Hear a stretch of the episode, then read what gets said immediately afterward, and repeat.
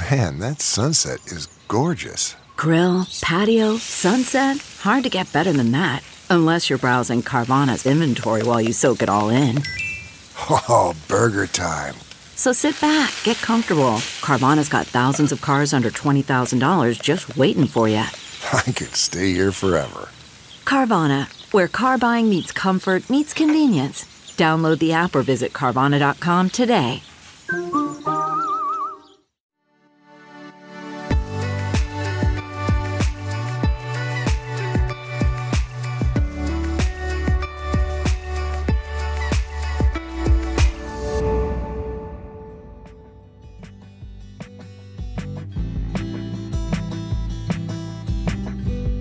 Hello, Heart of Healthcare listeners. I am your host, Hallie Tecco.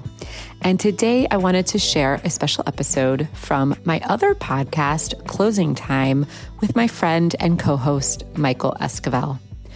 The topic is one that has come up a lot lately with healthcare founders, and that is what's going on with M&A in our space and what can we expect next year. We go over everything from the digital health deals that we saw in 2023, what we and the industry expect in 2024, what exactly acquirers are looking for, and tips for building a company that can be bought, not sold. Enjoy.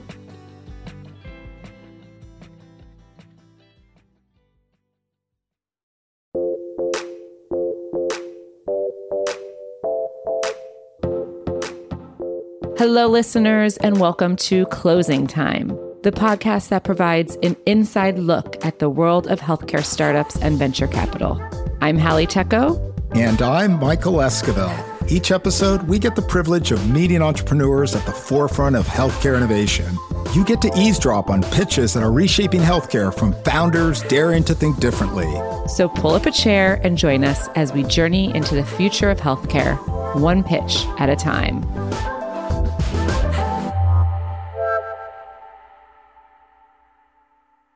Last year, we put together two episodes on the topic of term sheets.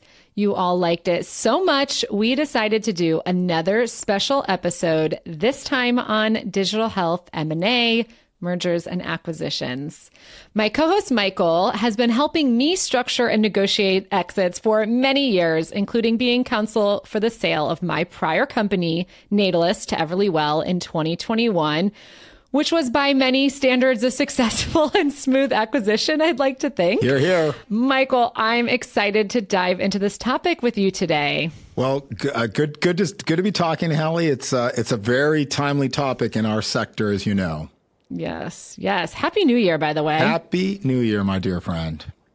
How is JP Morgan? it was uh, an incredible energy to it for sure this year. Cool. Uh, okay. Lots, lots of great attendees, lots of great networking opportunities. Saw a lot of folks that were flying in from the East Coast. So yeah. always, always great to get together with folks and yeah. uh, chance to compare yeah. notes and, and say hello to old friends and make some new ones. Yeah. So, since the back half of 2022, M&A in our space has simply plummeted. In fact, Rock Health just came out with their uh, funding report that in 2023, M&A was down 23% year over year. I know Fenwick tracks this rather closely. What exactly have you been seeing over the past 12 to 18 months? Yeah, Hallie, it's a, it's a great question. And it's interesting because as we've seen in the press, uh, there has been an incredible focus understandably from a psychological perspective on the capital markets. Everybody's talking about the dearth of IPOs. But the reality for our industry, not only for digital health, but the tech ecosystem more broadly, is that something like 75 to 80% of all exits are M&A. So the more impactful consideration here is not what's going on with IPOs, but what's going on with M&A. And as you alluded to in your lead in for question here, uh, it, it's been uh, dormant. The M&A yeah. channel has really been dormant. And I think it's a function of a couple of different considerations uh, that has gripped the psychology of the serial acquirers. Number one, I think has been that we've had a bit of an anti-tech, and I'm using that tech label very, very broadly. Yeah. A bit of an anti uh, tech regulatory environment uh, coming out of DC. And I think it's put an enormous amount of additional risk on M&A. And as a consequence, I think it has helped to chill that otherwise active channel of exit for, for startups. So I think that's been one big factor. The other has been that with the EKG like swings in the public markets, the serial acquirers are under a lot of pressure that if they're going to deploy capital to buy venture backed startups, that that capital has to result in M&A that's immediately accretive to EPS. And if it's mm-hmm. if it's instead what you see a lot of in the venture-backed sell-side M&A space, where it's about acquiring a team or about a medium or long-term set of objectives, I think Wall Street has been less accommodating to that type of M&A uh, over the last you know 12 or 18 months, and as a result, it's yeah. made those serial acquirers also a little gun shy to really engage in it. So I think those factors yeah. are really really putting a drag on the overall M&A environment. And as a result, yeah. we, we just haven't seen a lot of it. Yeah. But we have had acquisitions that have done really well in the digital health space. I would say the one medical acquisition, PillPack. Okay, I'm talking about Amazon, maybe. um, but you know, uh, Optum's, you know, Optum and CVS have had huge acquisitions that the public markets have been happy about. No, yeah, for sure. And those were, like I said, they was those were really accretive to the overall business model of those buyers. Yeah. What I'm talking about more is sort of the the post Series C, post Series D venture back startup, where maybe it's a bit of a point solution. And the, mm. the buyer is thinking, I need to roll it up into a larger platform that I, the buyer, have created. And so this yeah. point solution acquisition makes sense. So fewer bigger deals that improve EPS. Yeah, I think I think so. I mean, look, uh, the the data is out there, but I'm not sure yeah. we've seen in 2023 at least. I don't think we saw a billion dollar no. digital health exit. I, I think the no. largest was no. that R1 I, RCM. Them. Yeah, you've probably yeah, got yeah, that okay. deal. Okay, so I wrote them all down for for today. Let's let's go through them because they're kind of names that they're not Silicon Valley names for digital health. Okay, so um, Transcarent acquired 96.98.6, which has an AI backed virtual care platform. The article said for up to $100 million, which you know what that means. But the company had raised 247 million. That's hard. Like, that's hard. That's that's not a great exit. Not, not at all. Um, on the other side, the R1 RCM, um, they acquired the revenue cycle management company Acclara for $670 million in cash and warrants. So that was good. I don't really know either of these companies. Do you? Nope. Nope. Not, yeah. not well. Um, and then Multiplan acquired the analytics and AI company Benefits Science Technologies for 160 million. Those are the three that I, I have tracked are there any that I'm missing? No, I, I, I, think you, I think yeah. you, I think you capture the ones that we've seen as well. Yeah. Um, you know, we, we just didn't see the volume of activity, no. and we didn't see any ten digit exits. So, Michael, is this what you saw in tech too, or was the problem of slowing down M and A specifically in digital health? Yeah, great question, Hallie. I think it is certainly consistent across all of the uh, industries within the broad tech and life sciences you know ecosystem. There, there's no question, but you know there are some differences when thinking about executing an M&A deal in the digital health space versus what you see in tech. And I, I think they're largely the same, but there is one critical difference, and that relates to regulatory. In mm. traditional mm-hmm. sort of consumer enterprise tech, regulatory considerations aren't always a significant driver of deal value. And in health tech, regulatory is significant, as we all know. It could impact valuation.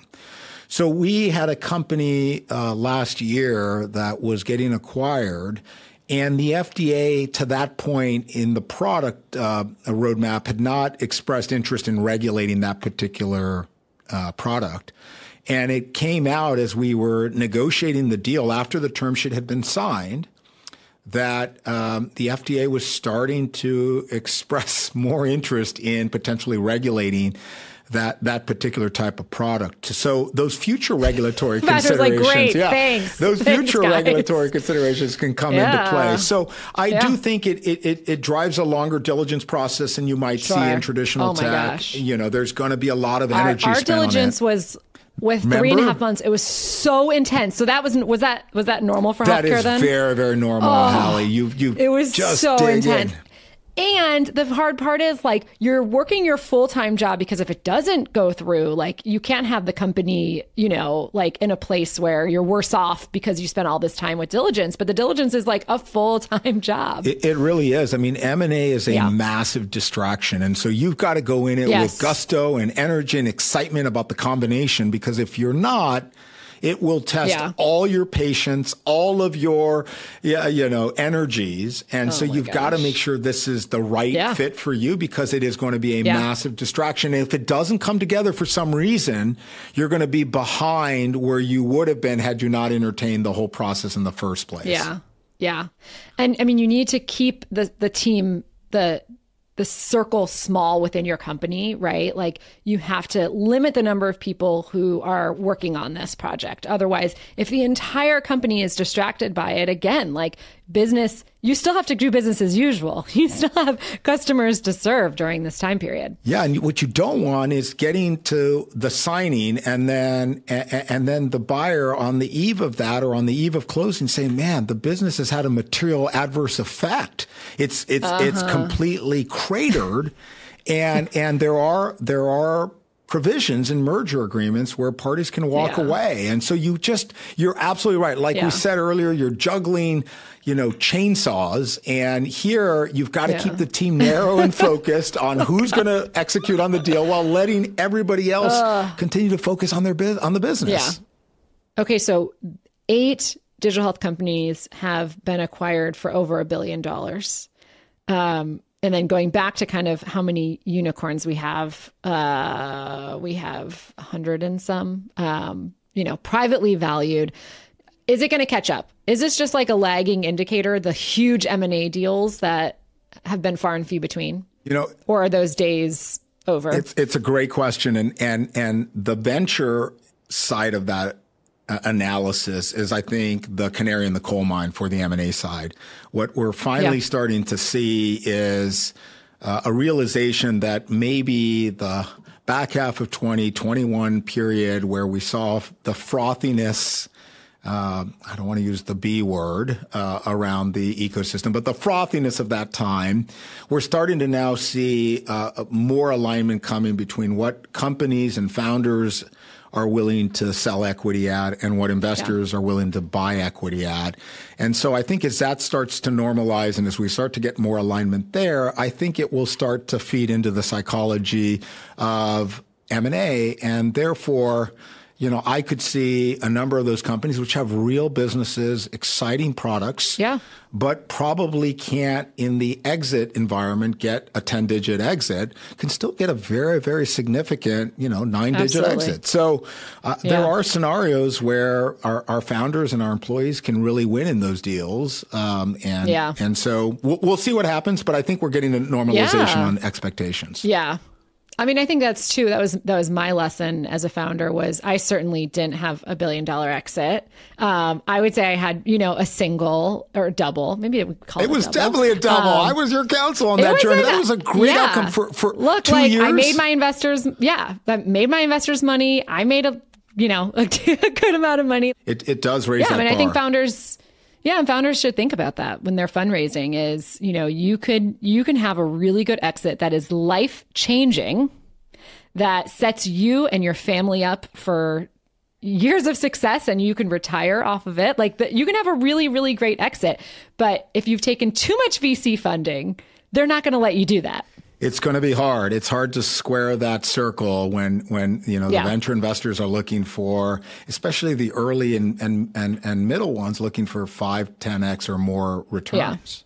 It's it's hard. That's I mean uh, me as an angel investor, you as an angel investor, we want to That's see right. huge, you know, huge returns. Um, but as a founder, you know, the the more money you you take on, the more of your company you give up. All of a sudden you're not the majority owner of your company and you have a board that's making decisions and it's it's going as big as possible. And I've seen founders who have turned down deals. I'm thinking of this is in the tech world, but years ago, years ago, but Michael, you and I were friends then.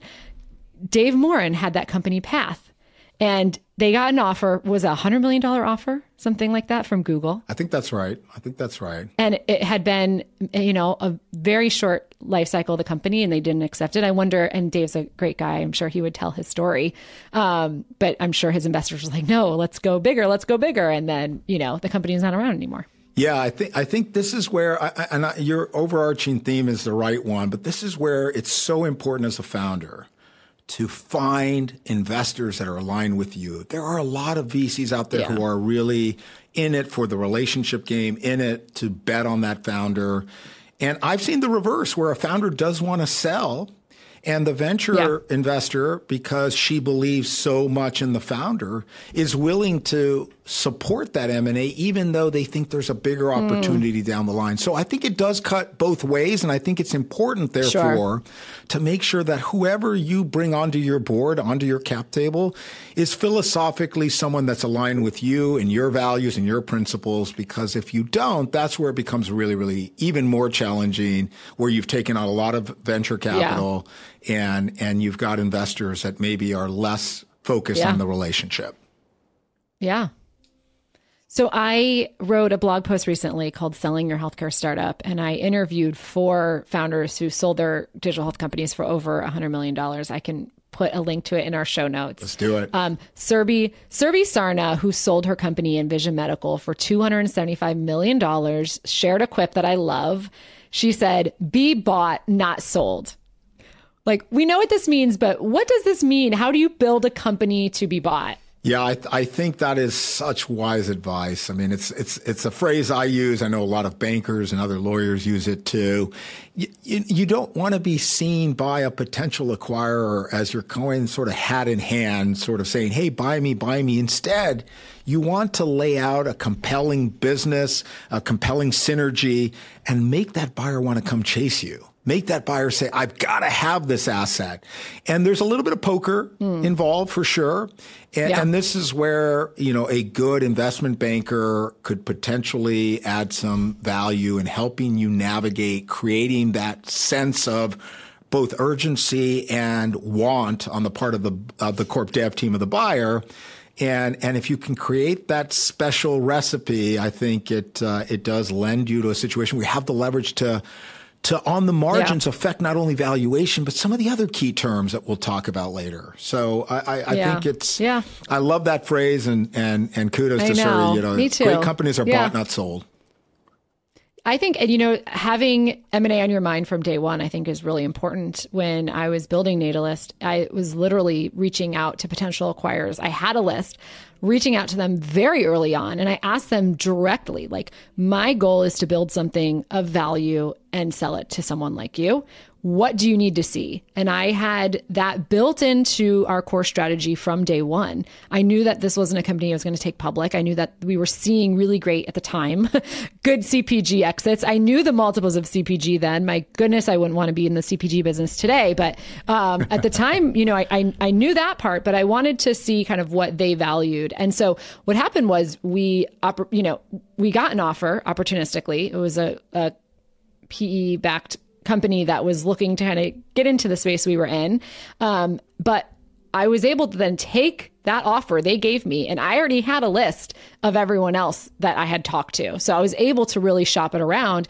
And we drove up our offer tremendously, like 40% just by having these sort of conversations. And then also we got it to go from our first offer was most equity. And then we ended up, as you know, with an all cash deal. So by, by, but if I had to have made that decision without being able to shop it around because I didn't know who else could potentially be interested, or I had to build those relationships from the day I got the first offer, it, nothing would have happened. Right. And so I do think it's so important for founders. You have a million things on your plate and thinking, you know, three to five years down the line, 10 years down the line is hard to do, but having those conversations as early as possible and just being super transparent about it. I don't, I don't think beating around the bush helps you at all.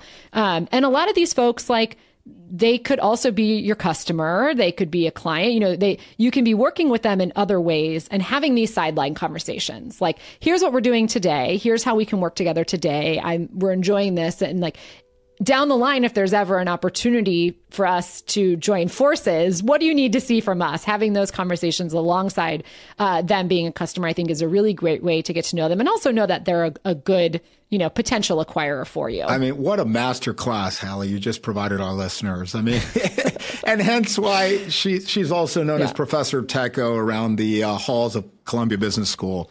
I, I love it, and I love uh, the the strategy. But you went in very deliberately, Hallie. I mean, you had done it before. Yeah. You had scaled other companies before, and so you had some of the war wounds and scars of those processes.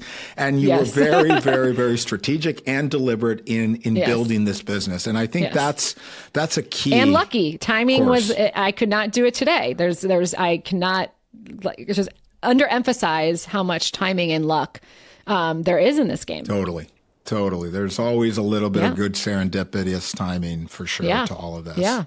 Yeah. No doubt. So, Michael, what is what is a roll up? What does it mean when we say a roll up, and what considerations should founders have in mind? Yeah, that's a great question, Helen. It means different things. There's no techno, you won't find in Delaware law the term roll up. Uh, what I think we're seeing a lot in healthcare and in health tech is a lot of these uh, point solution type companies are coming together to hopefully create a broader platform that will be more compelling to potential uh, incumbents and other stakeholders in the healthcare system. And so, what what I'm seeing uh, a lot happen right now, and I've got a handful of these types of transactions under consideration and underway, is bringing together two venture-backed startups, and that creates really some unique elements that you wouldn't see in like in your deal, Hallie, where you so yeah. artfully negotiated an all cash deal. Oftentimes in these roll ups, when you're bringing two private companies together, it's mostly equity. And so mm-hmm. you're, as the founder, working with the founder of the other party. Sometimes a merger of equals, by the way, where each side is yeah. owning relatively the same. And sometimes there's a dominant venture backed startup buying a smaller startup, as was um, the case in the Everly Natalist transaction, where yeah. Everly Health was the larger um, uh, player, yeah. obviously. And still called a merger, but it's yeah, that's right. It's like that's an right. acquisition, it's an but it's called a merger. That's You're right. Like, that's right. It's not a merger. That was not a merger. that's right. It was not a merger of equals. And so, so you know, bringing together two private company cap tables, it's a little bit like the analogy that that that once was shared with me that it, it's like trying to tie two rocks together to see if they'll float. And so here, you, you, you, you, there, there are just a lot of key considerations when you're smashing yeah. together two cap tables. Are, are both yeah. sets of investors, yeah. for example, going to keep their full liquidation preference? That's a key issue. That could be a deal killer for one side or the other. If, if both are going to keep their liquidation preference, are they both rolling into individual series of preferred stock in the combined company or instead are they all are they all going to be converted into one series of preferred stock like a series A? And then is there a financing that's going to come in on top of the the merged yeah. combined company? And so there are lots of considerations when you're bringing together two privately venture backed companies together. And, and I think it's important that you as the founder have those conversations early on because it only gets more complicated. And if you don't have alignment around how are the investors of both cap tables going to be treated, I, I think it's a recipe for increasing yeah. failure rate uh, and not a recipe for success. So I, I do think it's yeah. important to keep that in mind. There's lots of securities law issues as well. When you have former employees on your cap tables of either company, what do you do with them? Are they accredited investors? Are they unaccredited? So there, you know, when doing private yeah. private M and A, it's about as complicated as it can get, and oftentimes there isn't a lot of cash in the deal, and you've got potentially banker fees, you've got lawyer fees, you've got other transaction expenses. So it, it's not for the faint of heart. Uh, for sure. Nope. And uh, but but it could produce an incredible, yeah. larger, broader solution for the market. It could, and that's what makes. It. Do you have exciting. any data on that though? Like uh, like how often do these transactions end up being worth it? And how often are they like, "Oh man, I just did all that work and that was that was lame." Yeah, it's it's uh, unfortunately there isn't a lot of data, but colloquially, mm. when I when I talk okay. to investors, especially uh, uh, the investors on companies that have bought other venture-backed startups, uh, uh, you know, there seems to be general skepticism that those types of mm-hmm. transactions mm. end up working out. Doesn't mean they yeah. don't, but I yeah. think there's skepticism, and I think for good reason because it's easy to talk about synergies in bringing together G&A functions, but sometimes uh, you know there there's culture differences, there's revenue recognition differences, and and and you start to see some of that when only until and when the company and the transaction closes and and it's yep. it's hard to hard to completely check the box and do the due diligence up front on all of that. So I, I, I think as a general matter, uh, you know, skepticism is the right word when approaching private private M&A, but we've seen, you know, that it can be successful. And, and I think venture investors in this market in 2024, I think we're going to see a lot more risk appetite to engage in it because uh, it's yeah. going to be a tough climate, as we talked about.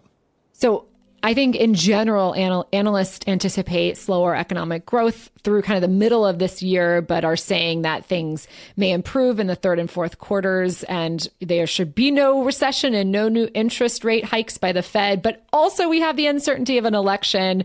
What do you think this year has in store for M and A?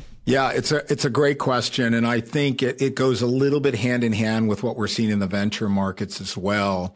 And I think they're right from what I'm seeing and listening in. I'm privileged to sit in multiple board meetings per week. I get to see uh, the the thought process of multiple different venture firms and the partners, the great general partners and other venture partners in those institutions.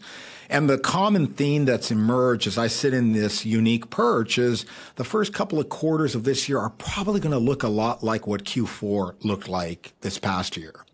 And so I, I just think it's, you know, it's, it's one where we've got, got to be smart, hunker down, do what you mm-hmm. need to do to live to fight another day and let's see if the back half yeah. opens up but to your point with the presidential election coming up with control of congress you know up in the air i i think that uncertainty isn't going to uh, ensure that the back half is better if all other economic fundamentals are improving but but i but i do yeah. feel optimistic that as as I said earlier, as yeah. expectations around valuation, both in the venture and M and A side, start to yeah. align more between company and investor and between company and buyer, I think there's a world where we start to see more activity. Um, we need it in digital health. Look, the reality is we, really we need this, and we got companies yeah. with a lot of great point solutions, and and I think yeah. I think the incumbents and the stakeholders in our ecosystem wants broader solutions and broader platforms. So I expect to see a lot of roll up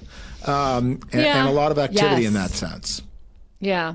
Well, and I think we're starting to see some truly cutting edge technology that would be easier to buy than build. And so hopefully that also creates, I don't know how large of a sale that could be, but if there is something that, you know, a United Health or one of the, you know, more common acquirers is like, hey, we want to get into this quickly.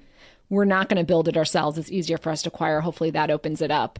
Um, so just like a clarifying question on what you were saying. So last year we saw both fewer deals and the deals just the multiples were also lower, right? So fewer smaller deals. The the buyers had an upper hand there. Do you feel like we're going to see the same thing where like the multiples are lower, but there might be more deals? Yeah, I, I think I think part of that is that we're working through the psychology of, hey, yes, I raised a Series B at a billion dollars on a 100x NTM multiple. When I, if I were to go out into the venture markets today, I probably am raising at three or four hundred million, hopefully, and so maybe an M and A offer in that zip code becomes somewhat attractive, especially when mm. you consider, hey, listen, this is an opportunity to combine my technology, my vision with uh, a, another partner that could really help accelerate it, being part of a larger organization, et cetera. Yeah. So, so I, I, I do think I do think it will pick up because of the normalization around expectations around those valuations, and also, yep. Uh, you know, I'm I'm I'm optimistic that you know maybe interest rates won't stay this high as the Fed alluded to, and and therefore yeah. increase the risk appetite of many of the uh, buyers and and investors in those companies going forward. Yes. Well, as investors and supporters of founders, you and I both can just hope for the best. Please. Yes. Well, listeners, thank you all so much for tuning in. Next week, we are going to talk about another type of ending for a company, and that's a wind down. If you subscribe, you can listen right away as soon as it's released. And if we could ask for a very quick favor, please support the show by leaving us five stars in Apple Podcasts. We know you're listening and we appreciate you joining us each week.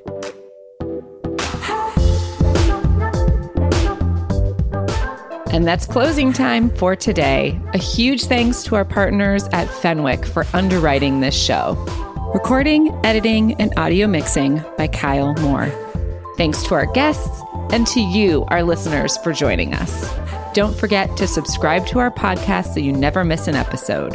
And check out our website, closingtimepodcast.com, for more exclusive content.